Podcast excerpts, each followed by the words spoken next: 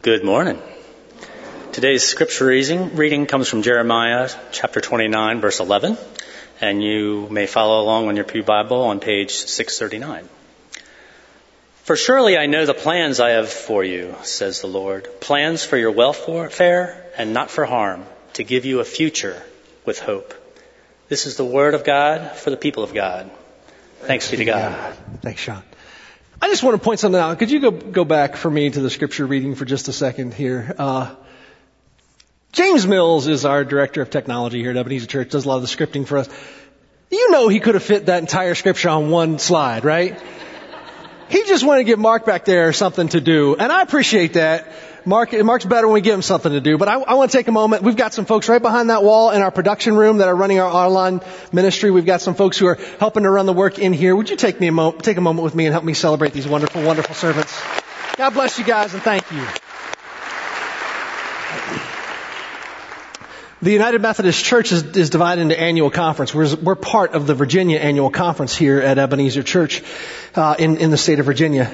And uh, there are about 1,150 churches in the Virginia Conference. The Conference of Methodism is, design, is divided further here in Virginia into 16 different districts. And the leader of each district is called a district superintendent. So Ebenezer Church is part of what's called the Rappahannock River District. And our district superintendent is the Reverend Dr. Charles Bates. He was appointed back here in uh, in June, and I, I called his administrative assistant and I said I would love it if Dr. Bates could come and tell us his story because it's an amazing story. And today was the day he was able to come, and I'm so very grateful that that he is. I want to invite you to be praying for him. Uh, Dr. Bates uh, grew up in Liberia, and as if that the, the challenges he faced in, in making his way to the United States were not enough, now he has to be my supervisor, which I think is a particularly unique unique challenge. But uh, we are most grateful for your presence and your leadership here among us. Would you join me in welcoming Reverend Dr. Bates?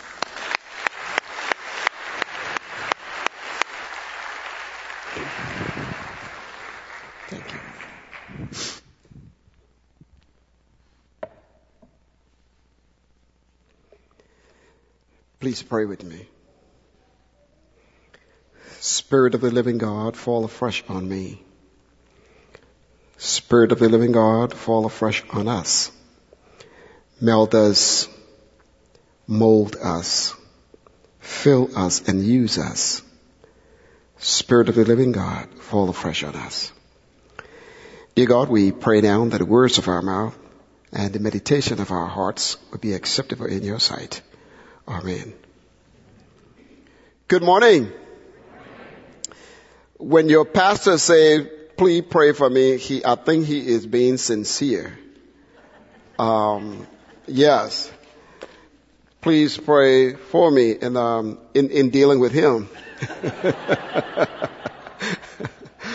but again, it is a, it is a joy to be a, uh, I, I like to uh, recognize your wife. Um, God bless you.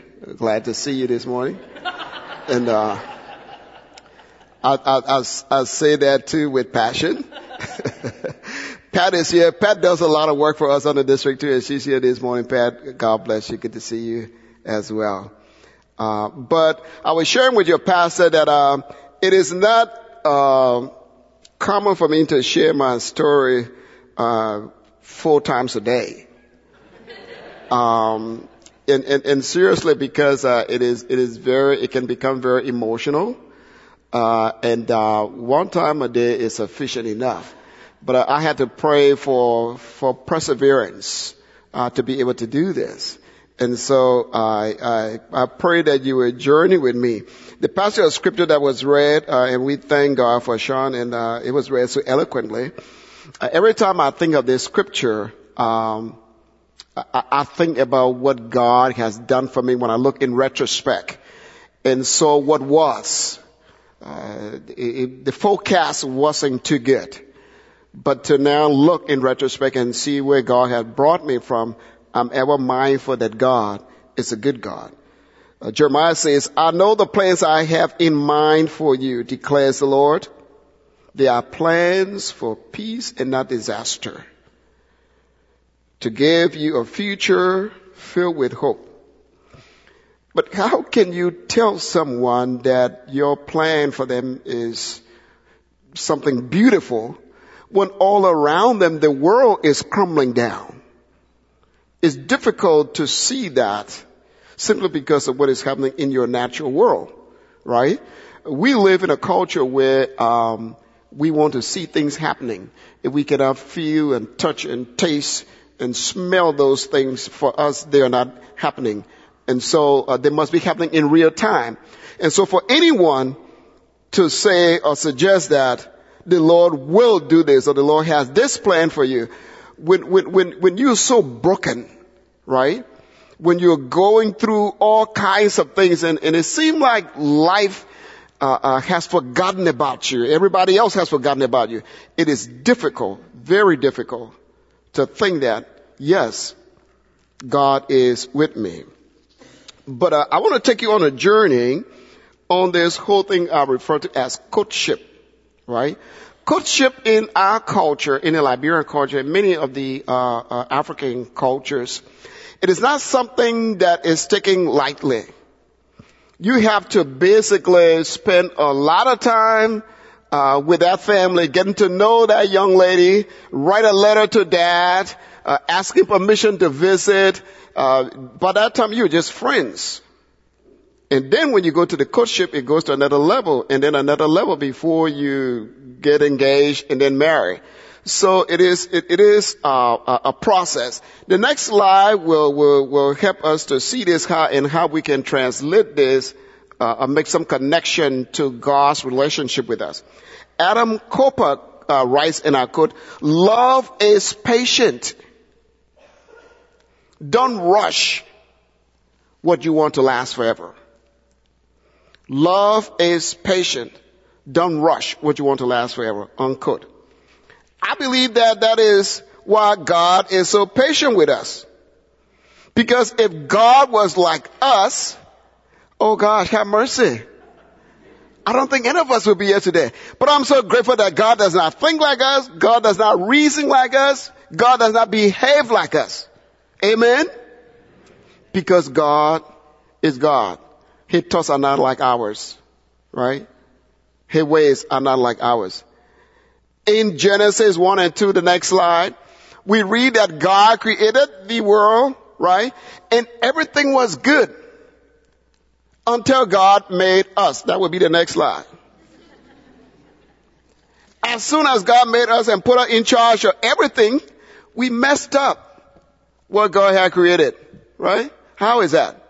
The Bible says that God breathed into us and we became living souls. Suggests that we have a part of God's DNA in us. So God does not mess up, right? So if we have a part of God's DNA in us, how is it that we do things to grieve God's spirit? We should be loving, we should be kind, we should be respectful, right? We should embody the things of God. But because we messed up and God had worked extremely hard in creating this thing that God created called heaven and earth, God says, I'm going to try to fix it. And what does he do? He sent his son Jesus Christ to fix it for us. Wrong choices. But like the song the band sang, God's mercy is more, is more. The power in Jesus Christ that is behind us is far greater than the challenges that are ahead of us. And so if we know that, if we can, if we can sense that and live into that experience, many times the challenges that we face, we will be able to persevere through them. Alright? Wrong choices. And I'm one of those persons I will submit to you who made a very terrible choice. The next slide will show you two symbols. A soccer ball and that church you see to your right, that is my home church. That church was destroyed three or four times during the civil crisis in Liberia. And each time it crumbled to the ground, the folks got together, and that is the most recent uh, structure that you see there now. That soccer ball was my life. All I did was to play soccer. So soccer in Liberia will be like baseball in the States. That's the pastime. Every young person you see, every place you go, you see a little empty field people are there playing soccer. That is what we, we do. Alright? I compromise church to play soccer. I love it so much. I was fortunate that at the age of 14, I play on the club level. I play on the national level. I was so fortunate. I was very gifted at it. But rather than going to church, I would go to games. And this day I recall we were playing this team that had never won us. We were not prepared for them to win us this time. But I've forgotten that I had made a commitment to the youth group to speak to them on Easter Sunday evening during the youth program. And I left without even informing them to go and play this soccer game. Well, five minutes into the game, I fell and broke my hand. We lost the game, one goal to zero. I wonder whether God was sending me a message. And every time I look back, I think that yes, God was sending me a message. We lost one goal to zero. And so, even though I had disappointed God and made the wrong choice to leave the church, something that my parents had invited me to do all my life, God continued God's courtship. That will be the next slide. God did not forget about me. God does not forget about us when we turn our backs on God. God is still with us in spite of how we grieve God's Spirit. And so I invite us to take an inventory of our relationship with God. What does that courtship look like? What does it look like between you and God? You need to re-examine that. The next slide, I, I, I did this to show how sometimes we can be like the prodigal son. Well, I didn't ask my parents in this case to give me everything that they owned. They didn't have much, right? But the arrogance in all of this was that I left the church to go and play soccer. But there was an epiphany in my life when one Sunday morning while the preacher gave the invitation, I was sitting in the choir. I used to be the choir master, call it choir master in those days. I was the choir master for my choir for about 13, 14 years. And I was seated in the choir. And when the pastor gave the invitation, the only thing I recall was that I was kneeling at the rail and just shouting, Pastor, please help me. I'm ready. Please help me. I'm ready. I have had the epiphany that the Lord had a call on my life, even though my parents had told me a long time ago that there was a call on my life, but I didn't see it. I didn't see it. That was the altar call, but I had not experienced that inward call from the Lord. Because in that community that we live in, everybody there who pastor was elderly people. They were elderly people. And so in my mind, I could go to school and then when I got old, I could become a pastor then. And that was what I was thinking, but God was still courting me. He was still courting me. And the things that we want to last forever those things do not come very easily. The next slide. At that altar, I accepted Christ. I knew who Christ was, even though I had been told. But this was the inward call. I received it for myself. It's like our grandparents or, or that Sunday school teacher who helped us on our spiritual journey. There comes a time when we have to experience it for ourselves. Second Corinthians 5 tells us that we are a new creation. The old things are no longer. They do not exist anymore. and so at this point, I felt like I was a new creation. I was, I felt like I was more rooted. Excuse me. I felt I was more rooted in the Word of God. I felt like I was being built up in Christ. I wanted to be established in my faith. I wanted to offer thanksgiving to God because God has saved my life. And the good thing about it was that I had seen it and experienced it. It was heartfelt and I knew that it was the Lord speaking to me. The next slide helps us to understand. This whole thing about God's call is a mutual understanding. For each call, there is a response. There's mutuality in our response to God's call on our life. What has God called you to do in this place and in this time? By God allowing you to experience this brand new Sunday morning. Suggest that when the roll was called this morning, did you know that there was a roll that was called in heaven this morning? You did, you to know that. You, did you all know? The roll in heaven was called this morning. Seriously. Every single morning, the roll is called. And when you wake up, it means that your name was called. And that is why you are alive. What thanksgiving can you give to God? Did you earn being here today?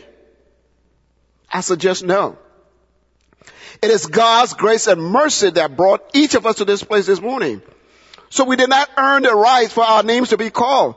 And so when God enabled us to be present in these situations, that is reason to offer thanksgiving to God. Right? What is your response? How do you do something to be relevant in this day and time that God has given you?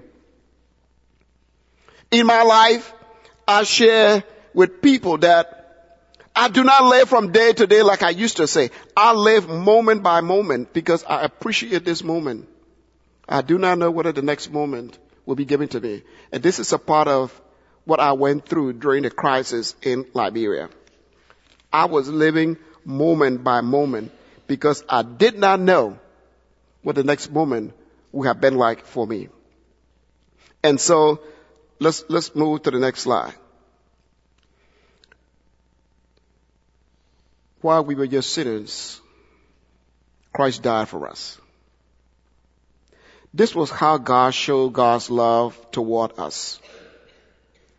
Even though I was still in my sin and doing all of the wonderful things in the church, directing the choir for 13 years, working with the youth for all of those years, I did not know Christ for myself. I was doing things because people saw the gift in me.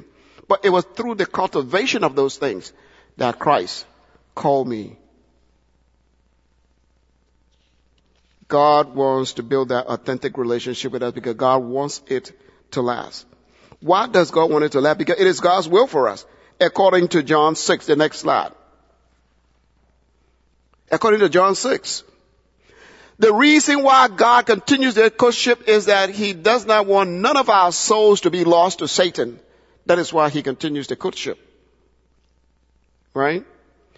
God wants each of us to experience eternal life with His Son Jesus Christ. That is why He invests in us and continues this courtship. But we shouldn't take it for granted. We shouldn't think that because we're alive each day and God has given us the mobility of our limbs, that we have our five senses, suggest that we have earned something. We have not earned anything. It is that courtship to help to mold us into that relationship with Jesus Christ. And so after all of this, and all of what I have tried to do, there came a time, 1980, that actually began the civil crisis. The next slide. Where we were running for our lives, did not know where we were going. I had started my process in ministry, and I didn't know where it would have taken me, but I had to stop because everything was shut down in the country. And so I have 47 members of my family that I took to journeying with. And by virtue of starting the ministry, uh, uh, the ordained ministry process, I was the pastor by default. I was supposed to lead them. I was supposed to be in prayer for them. And when we journeying, I saw situations where people were being murdered, entire families were being executed.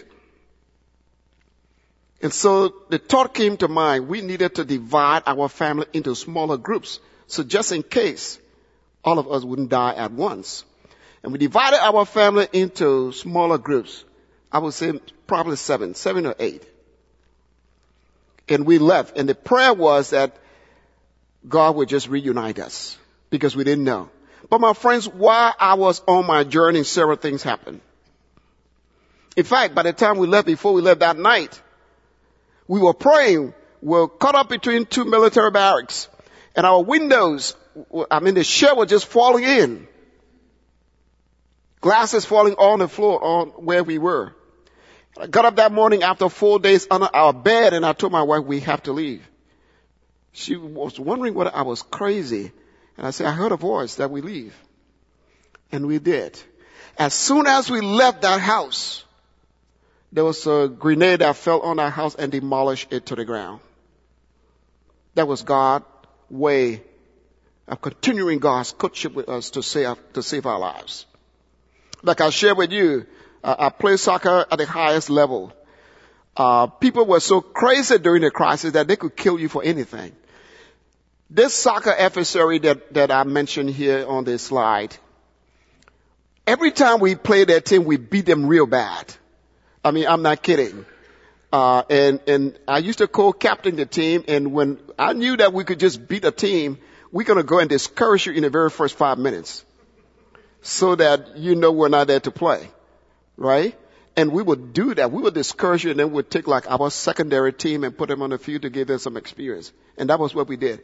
This guy had heard that I was traveling from this other area and he had set a trap for me so that he could kill me. It was, it was simple things like those.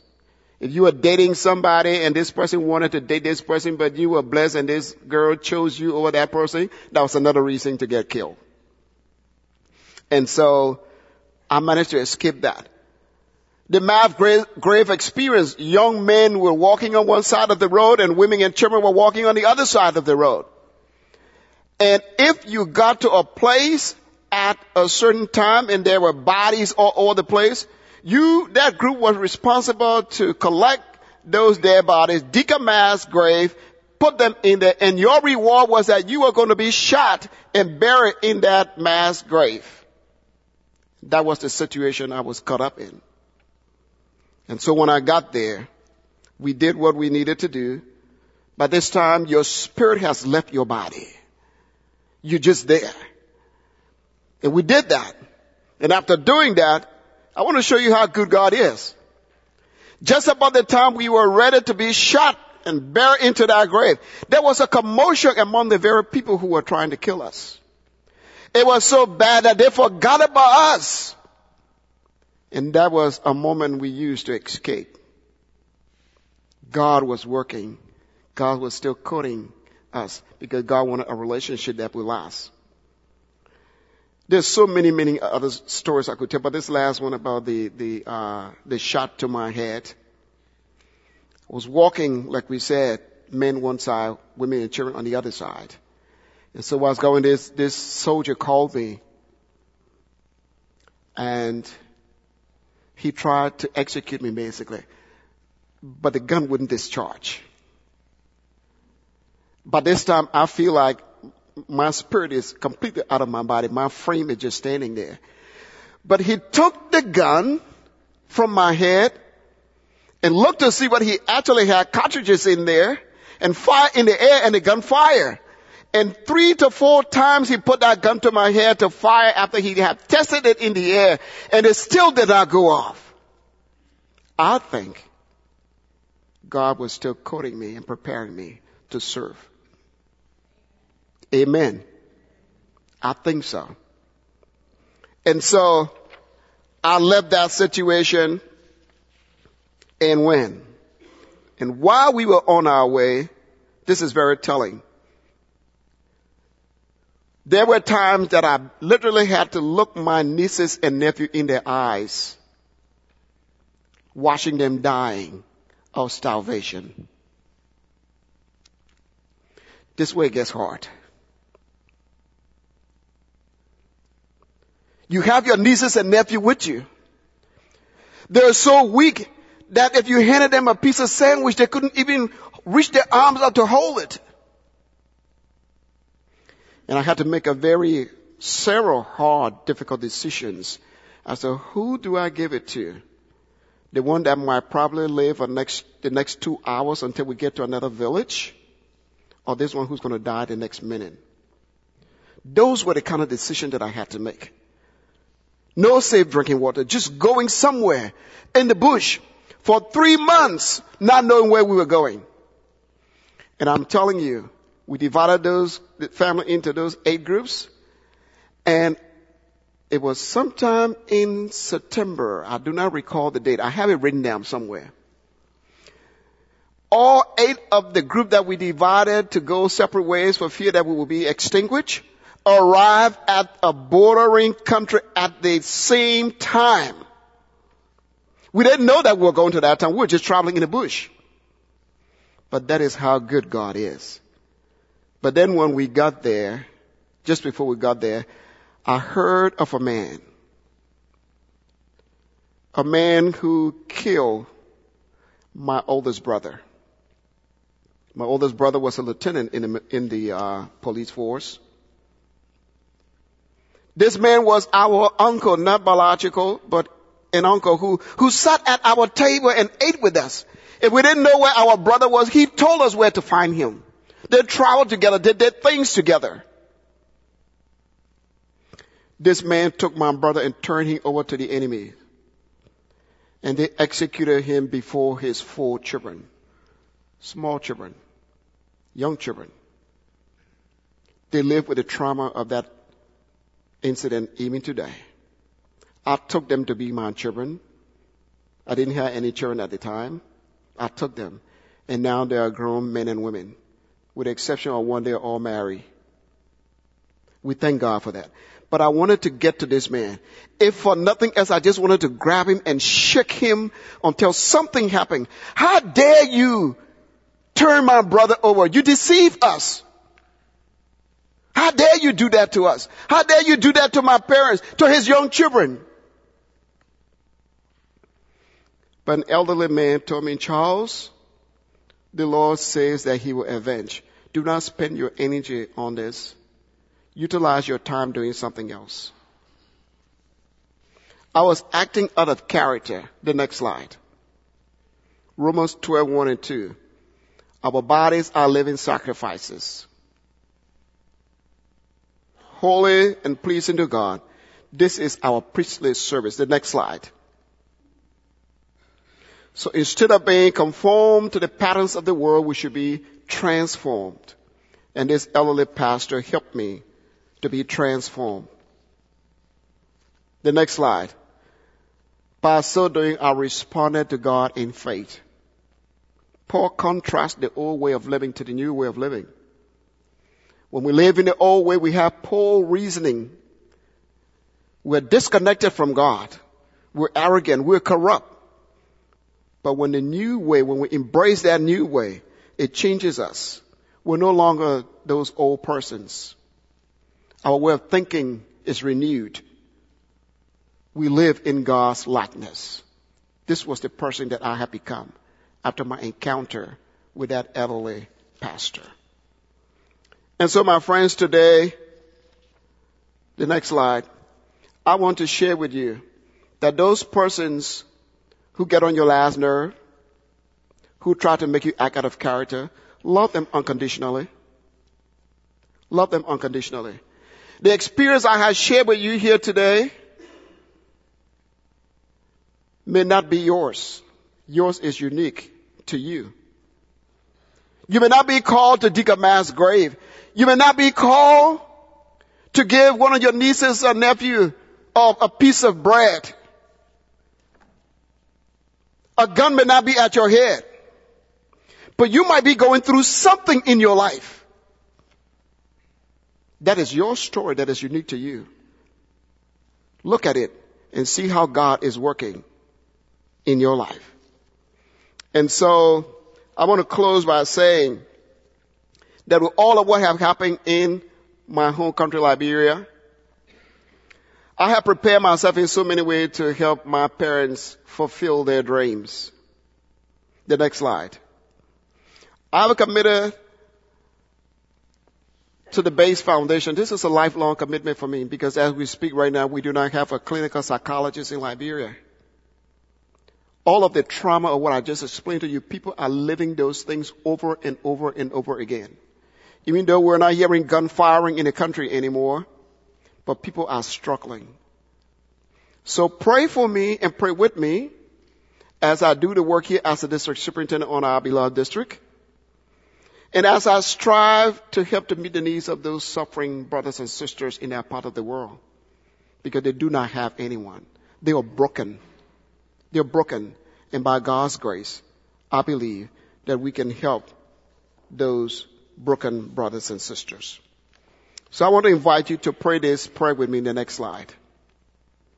There's some things in your life that you cannot do anything about, but there are things that you can do something about.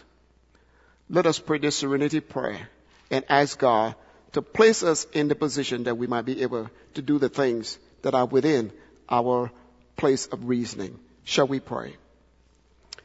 God, grant, grant, let's pray together. Grant me the serenity to accept the things I cannot change, the courage to change the things I can, and the wisdom to know the difference. Amen. God you- bless you. Would you join me in welcoming and thanking uh, Dr. Bates for being with us? God bless you. Daddy.